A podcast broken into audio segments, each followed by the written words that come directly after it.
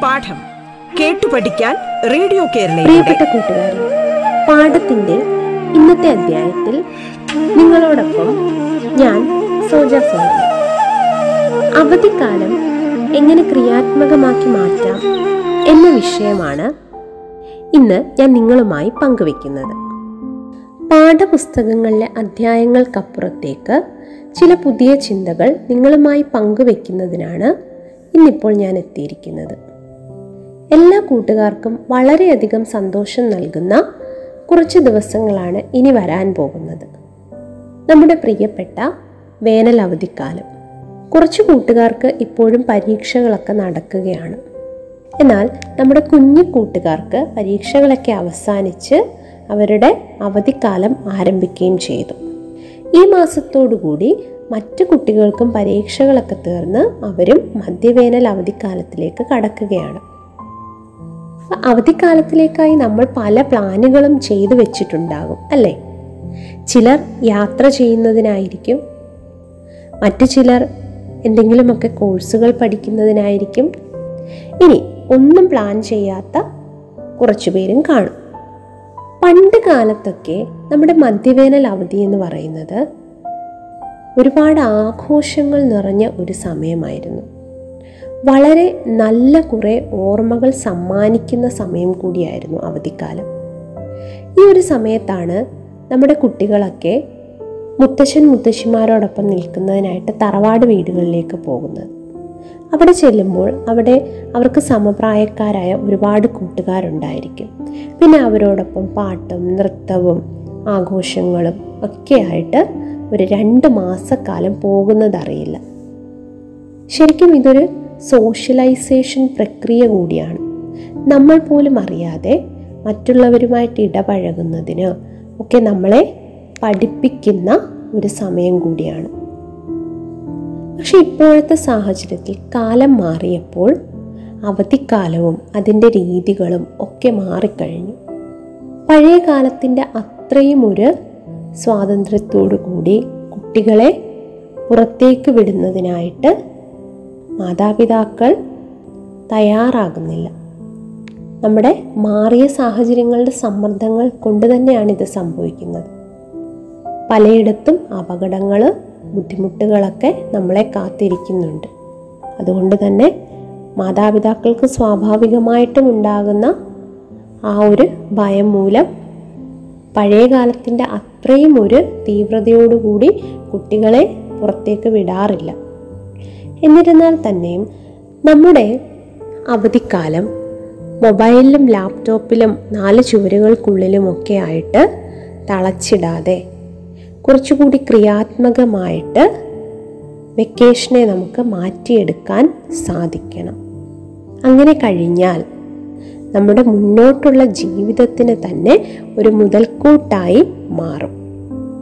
ഇത്തരത്തിൽ അവധിക്കാലത്തിനെ ക്രിയാത്മകമാക്കി മാറ്റുന്നതിനായി എന്തൊക്കെ കാര്യങ്ങൾ നമുക്ക് ചെയ്യാൻ സാധിക്കും എന്നുള്ള കുറച്ച് ടിപ്സാണ് ഇന്ന് ഞാൻ നിങ്ങളുമായി പങ്കുവെക്കുന്നത്. ഓക്കെ അപ്പം നമുക്ക് എന്തൊക്കെ കാര്യങ്ങൾ ചെയ്യാൻ സാധിക്കുമെന്ന് നോക്കാം.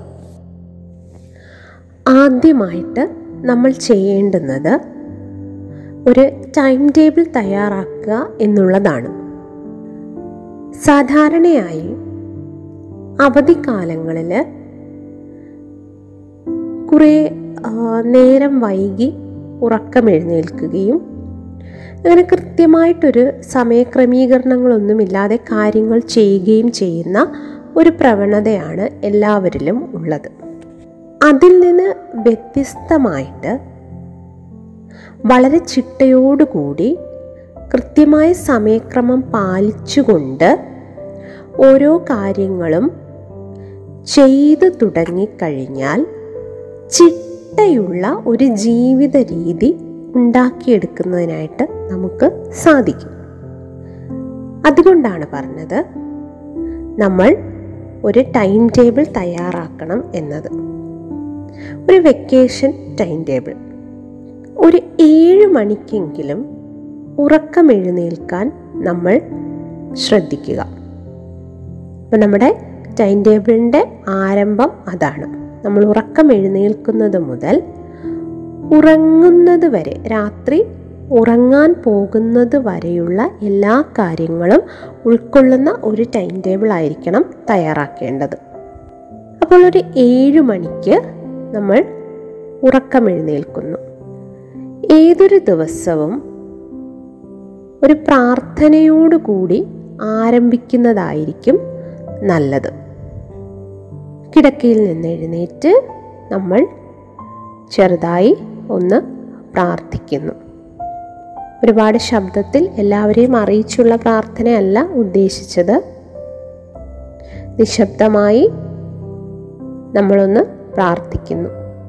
അന്നത്തെ ദിവസം നല്ലതായി തീരുന്നതിന് വേണ്ടിയിട്ടുള്ള ഒരു ദൈവാനുഗ്രഹത്തിനായിട്ട് പ്രാർത്ഥിക്കുന്നു. ഇനി അടുത്ത പടിയായി ചെയ്യേണ്ടുന്നത്. നിങ്ങൾ ഉപയോഗിച്ചിരുന്ന നിങ്ങളുടെ ബെഡ് വൃത്തിയാക്കുക. അതായത് നമ്മുടെ കിടക്ക വിരിച്ചിടുക. കുട്ടികളിലും മുതിർന്നവരിലും ഒക്കെ കണ്ടുവരുന്ന ഒരു ശീലമാണ്. പലരിലും കണ്ടുവരുന്നൊരു ശീലമാണ്. നമ്മൾ ഉറക്കത്തിൽ നിന്ന് എഴുന്നേറ്റ ശേഷം അതേപടി നമ്മൾ ബാക്കി കാര്യങ്ങൾ ചെയ്യാൻ പോകുന്നു. ആ ബെഡ് അങ്ങനെ തന്നെ നമ്മൾ ഇട്ടേക്കും. ചിലപ്പോൾ മറ്റാരെങ്കിലും വന്നത് ഷീറ്റൊക്കെ വിരിച്ചിട്ട് വൃത്തിയാക്കും. അപ്പം അങ്ങനെയല്ല നമ്മുടെ ഒരു ദിവസം നമ്മൾ ആരംഭിക്കുന്നത് തന്നെ വൃത്തിയായി വേണം. നമ്മൾ ഉപയോഗിച്ച കിടക്ക നമ്മൾ ഷീറ്റൊക്കെ വിരിച്ചിട്ട് വൃത്തിയാക്കുക. അതിനു വേണ്ടിയിട്ട് നമ്മൾ മറ്റൊരാളുടെ സഹായം തേടേണ്ട ആവശ്യമില്ല. അപ്പം ഇത് നിർബന്ധമായിട്ടും കുട്ടികൾ ചെയ്യേണ്ടുന്നതാണ്. ഈ ഒരു ശീലം നിങ്ങൾ ചെറുതിലേ തന്നെ പഠിക്കുകയാണെങ്കിൽ മുതിർന്നു വന്നാലും ഓട്ടോമാറ്റിക്കായിട്ട് നമ്മൾ ആ ഒരു രീതി അങ്ങ് ഫോളോ ചെയ്തു പോയിക്കോളും. ഇനി അടുത്തതായിട്ട് നമ്മൾ ചെയ്യുന്നത് നമ്മൾ ബ്രഷ് ചെയ്യുന്നു ഫ്രഷ് ആവുന്നു. അതിനുശേഷം നമുക്കൊരു ഒരു ഗ്ലാസ് തണുത്ത പച്ചവെള്ളം കുടിക്കാം.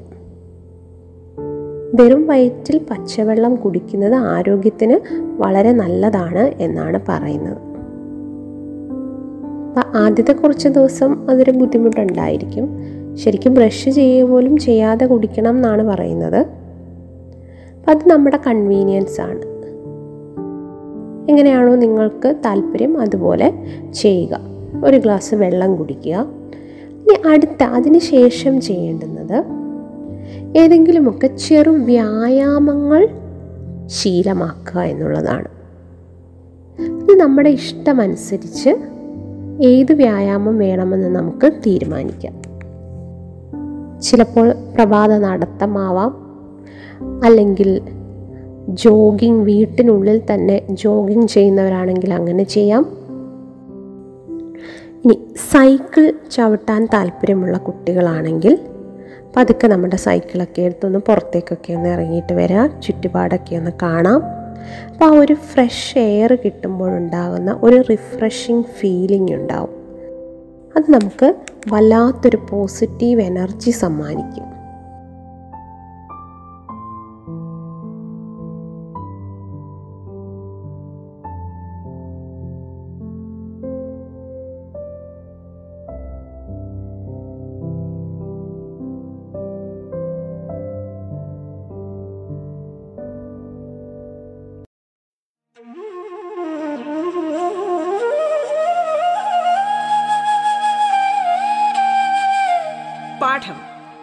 പഠിക്കാൻ റേഡിയോ കേരളയിലൂടെ.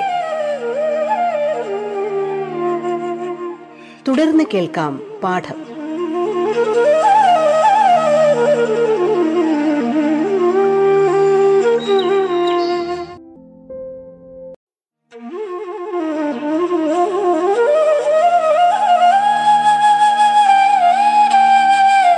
പാഠം കേട്ടു പഠിക്കാൻ റേഡിയോ കേരളയിലൂടെ.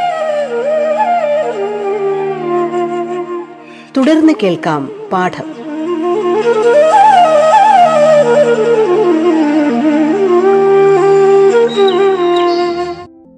ആ ദിവസം മുഴുവൻ ആ ഒരു ഫ്രഷ്നെസ് ആ ഒരു എനർജി നമുക്ക് നിലനിൽക്കും.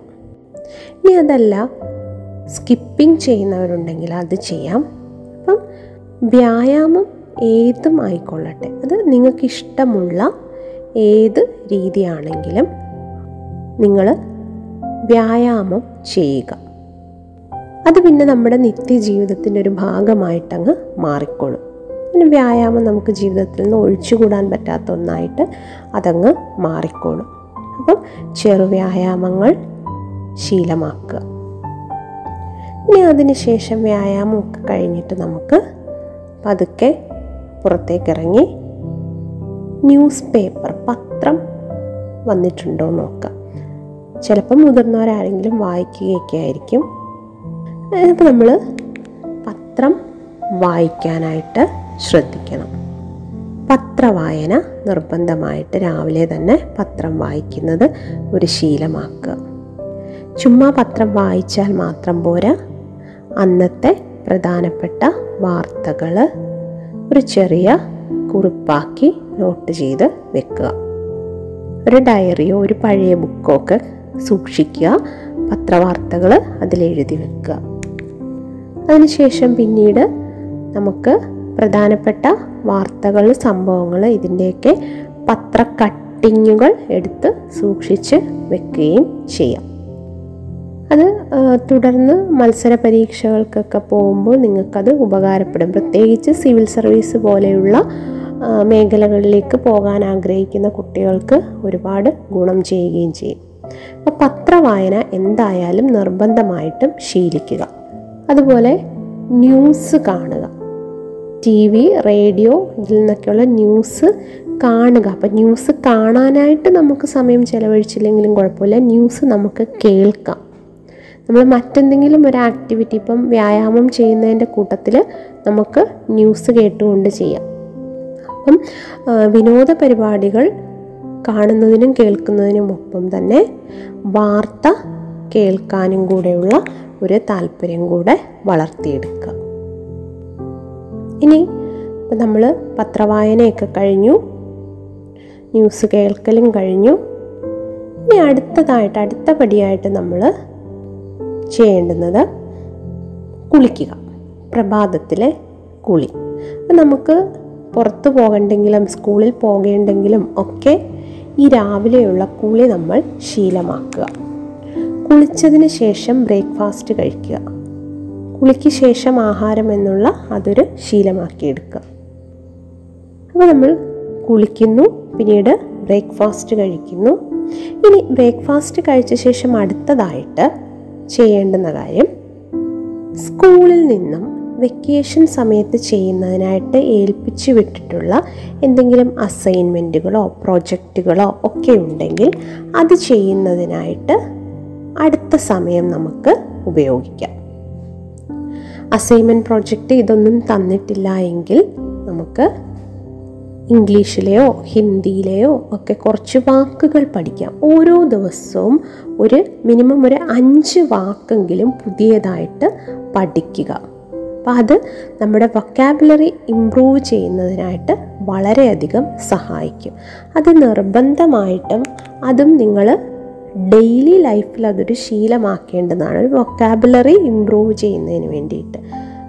ഒരു അഞ്ച് വാക്കെങ്കിലും ഒരുപാട് വേണ്ട ഒരു അഞ്ച് വാക്കെങ്കിലും പുതിയ വാക്കുകൾ അതിന്റെ അർത്ഥമായിട്ട് പഠിക്കാനായിട്ട് ശ്രമിക്കുക.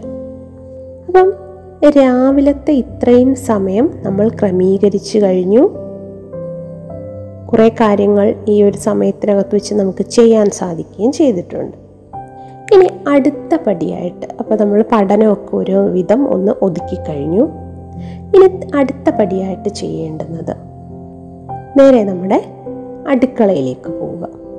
അപ്പം അവിടെ അമ്മയോ മറ്റു മുതിർന്ന ആരെങ്കിലുമോ ഒക്കെ ജോലികൾ ചെയ്യുന്നുണ്ടായിരിക്കും.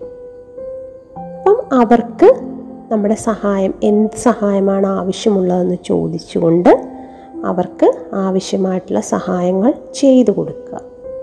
ഒരിക്കലും ആൺകുട്ടി അല്ലെങ്കിൽ പെൺകുട്ടി എന്നുള്ളൊരു വിവേചനം ഇത്തരം ജോലികളിൽ പാടില്ല. കാരണം ഒരു കുടുംബത്തിൽ എല്ലാവരും കൂടെ സഹകരിച്ച് ജോലികൾ ചെയ്യുമ്പോഴാണ് അവിടെ ഒരു സന്തോഷമുണ്ടാകുന്നത് അവരുടെ ജോലിഭാരം കുറയ്ക്കുന്നതിന് നമുക്ക് സാധിക്കും. എല്ലാവരും കൂടെ ചേർന്ന് ചെയ്യുമ്പോൾ. അത് മാത്രവുമല്ല എല്ലാ കാര്യങ്ങളും നമ്മൾ അറിഞ്ഞിരിക്കുക എന്ന് പറഞ്ഞാൽ നമുക്കൊരു സ്വയം പര്യാപ്തത കൈവരുന്നു എന്നുള്ളതാണ് അർത്ഥം. നമുക്ക് നമ്മുടെ കാര്യങ്ങൾ ചെയ്യാനായിട്ട് മറ്റുള്ളവരെ ആശ്രയിക്കാനുള്ള ഒരു അവസ്ഥ ഉണ്ടാകില്ല.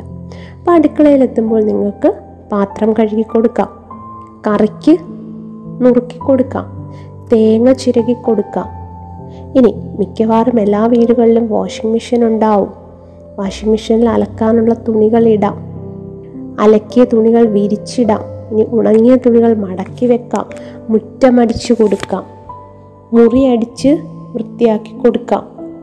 അങ്ങനെ നമ്മളാൽ കഴിയുന്ന ചെറിയ ചെറിയ ജോലികൾ നിങ്ങളുടെ പ്രായത്തിനനുസരിച്ച് നിങ്ങളെ കൊണ്ട് കഴിയുന്ന ചെറിയ ചെറിയ ജോലികൾ നിങ്ങൾ ചെയ്ത് കൊടുക്കുക. അപ്പം അവർക്കൊരു സന്തോഷവുമാവും.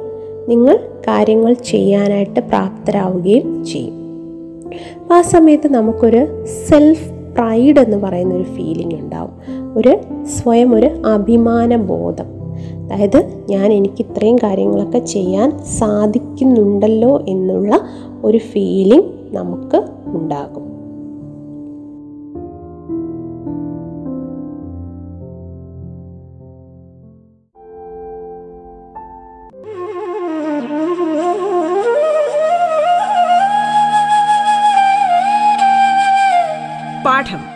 കേട്ടു പഠിക്കാൻ റേഡിയോ കേരളയിലൂടെ.